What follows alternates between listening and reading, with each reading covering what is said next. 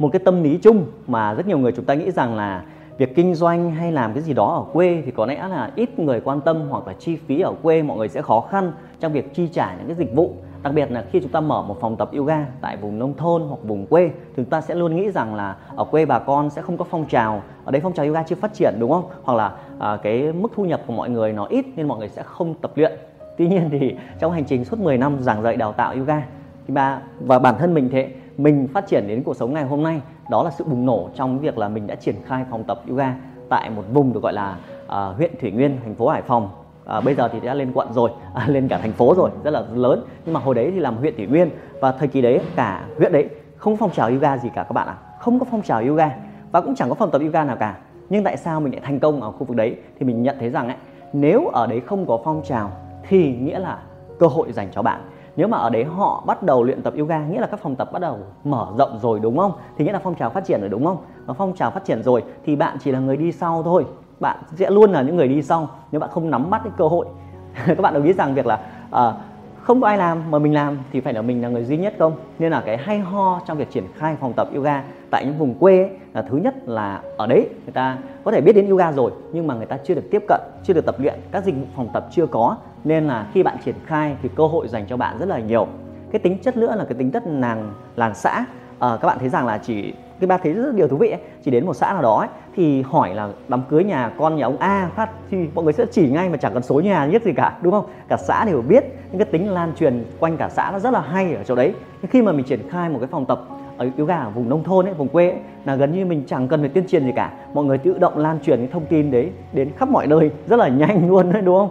Nên là gần như là ở phố ấy phải phát tờ rơi ờ, động viên từng chút một hoặc là bạn phải chạy quảng cáo về Facebook đúng không? Rất nhiều cái chiến dịch. Nhưng ở quê ấy, mọi người truyền tay nhau cái là cả xã đều biết rồi. Nên nó rất là nhanh và hiệu quả để bạn thể phát triển.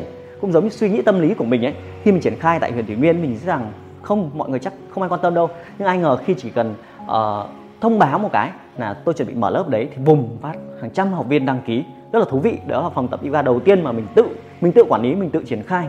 Mà chính xác là ở vùng nông thôn đấy các bạn ạ. Nên là cái hay ho là không ai làm thì bạn làm bạn sẽ là người ờ, đầu tiên và mang cái lan truyền cái yoga đến mọi người hơn. Và với bây giờ ấy, mọi người thấy rằng internet càng ngày càng phát triển nên là đôi khi ấy, ờ, ở vùng nông thôn mọi người vẫn tập youtube mọi người được tiếp cận yoga rồi nhưng mọi người lại chưa có dịch vụ trực tiếp nên tất nhiên là ai cũng chẳng mong muốn được tập luyện trực tiếp đúng không?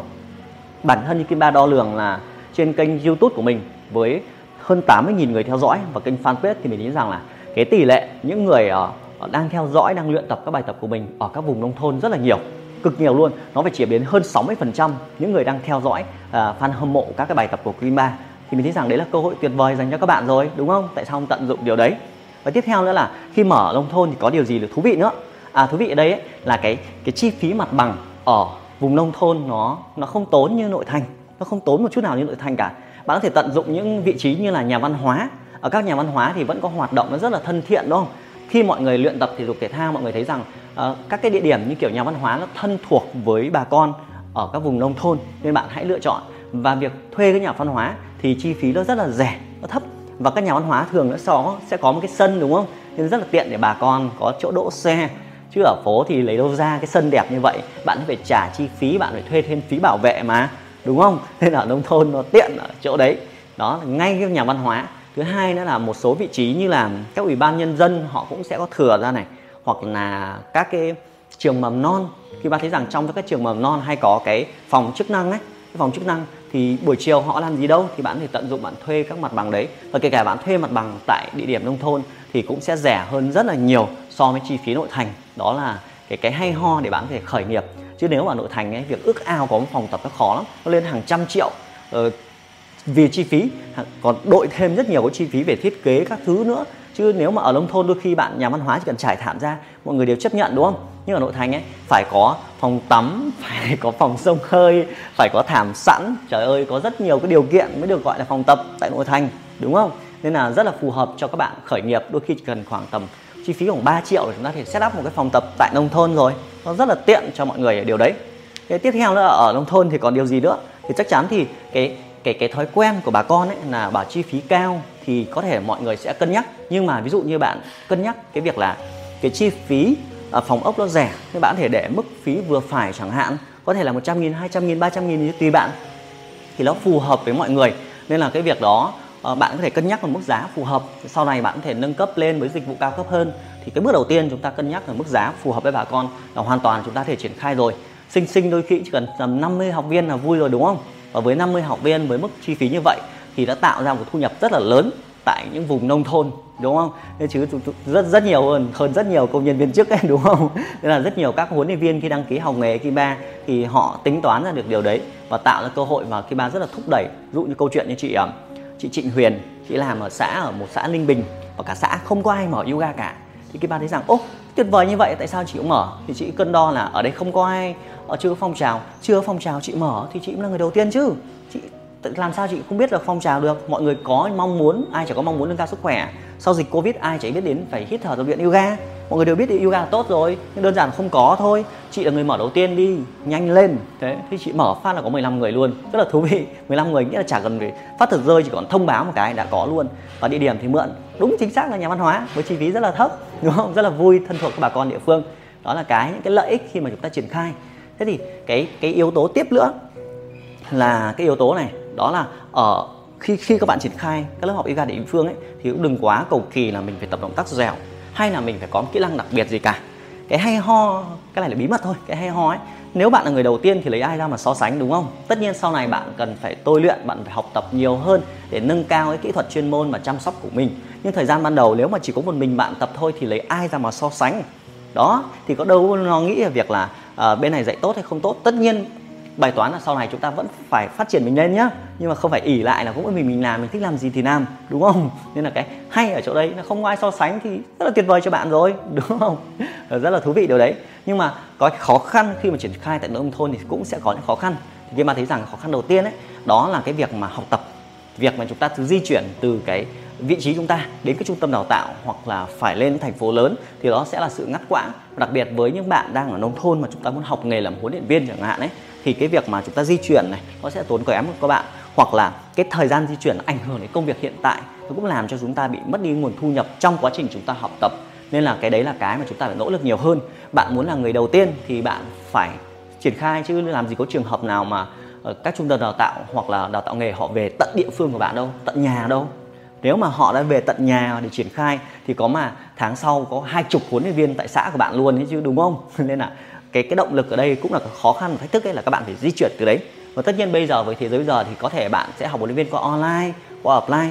Nếu chương trình đào tạo kim ba chẳng hạn ấy, rất nhiều các bạn ở các nước khác nhau, các vùng nông thôn khác nhau, các bạn có thể học online hàng ngày qua những chương trình qua zoom, qua video ờ, được nhắn tin, gọi điện. Giống như cái trường hợp của chị ờ, Quế ở Bắc Ninh.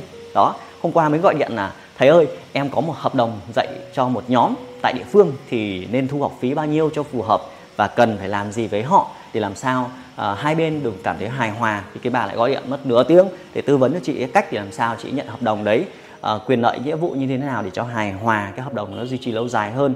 Uh, huấn luyện viên được ok mà học viên cũng cảm thấy thoải mái nhất. Nên là cái sự hỗ trợ từ xa nó rất là hay.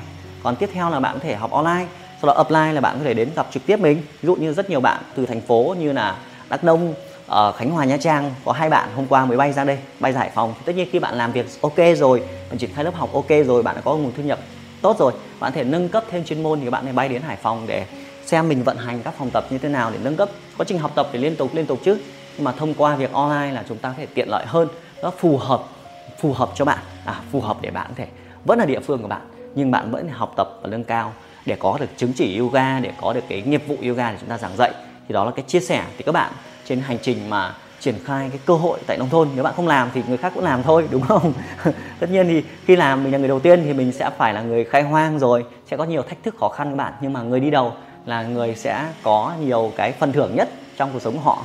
Giống như việc Kim Ba đầu tiên triển khai ở Thủy Nguyên, Hải Phòng ấy, triển khai cái là đông luôn, cả xã, cả huyện, ai cũng mong muốn. Cho về sau thì triển khai phòng tập tới ok rồi, thì cứ mỗi xã mình lại đặt thêm một phòng tập và lan tỏa rất là nhanh, rất là nhanh. Đó là cái câu chuyện của việc là ở nông thôn. Nên chúng ta gạt bỏ cái suy nghĩ là ở nông thôn không có phong trào đi. Không có phong trào thì mới thành cơ hội của bạn đúng không? Ở nông thôn người ta à, điều kiện kinh tế thực ra không phải điều kiện kinh tế thì cái chi phí rẻ thì bạn để cái mức giá phù hợp là được rồi đúng không? Sinh sinh khoảng tầm 50 học viên là cũng đã có một cái công việc rất là vui giúp ích cho bà con địa phương mà bản thân mình cũng có được cái nguồn thu nhập tại vùng nông thôn với chi phí như vậy là rất là cao đấy. Và tất nhiên nếu bạn muốn tư vấn là xem liệu rằng ở nông thôn mình muốn phát triển công việc như thế nào thì có thể nhắn tin uh, inbox cho Kiba, mình sẽ để đường link ở bên dưới. Thì Kiba sẽ uh, tư vấn cho bạn để xem nếu bạn là cô giáo mầm non nếu bạn đang là một người nông dân. Này giống câu chuyện của bạn uh, bạn Nga ở Ninh Thuận là một chủ của một trang trại uh, uh, Thanh Long. Một chủ người nông dân thực sự luôn ấy là chồng Thanh Long. Và và bây giờ đã triển khai lớp học yoga của mình như nào? Hay là Hoàng Xuân ở Đắk Nông từ việc là uh, trồng cao su bây giờ cũng có hơn 100 học viên tập qua online như thế nào? Thì mình sẽ tư vấn là xem là nếu mà bạn xuất phát ở đấy bạn muốn mở offline bạn muốn mở online thì theo hành trình như nào học tập ra làm sao phù hợp và liệu rằng bạn có sang cái lĩnh vực học thêm lĩnh vực về huấn luyện viên yoga thì nó có phù hợp với bạn hay không thì cứ nhắn tin và inbox cho tớ. À, mình sẽ tư vấn định hướng cho mình. Với trải nghiệm hơn 10 năm giảng dạy đào tạo yoga với có hàng ngàn học viên rồi thì mình tin chắc rằng hoàn toàn thể à, cho bạn những cái lời khuyên đúng đắn nhất trước khi bạn ra quyết định học nghề tại bất cứ đâu. Các bạn nhé.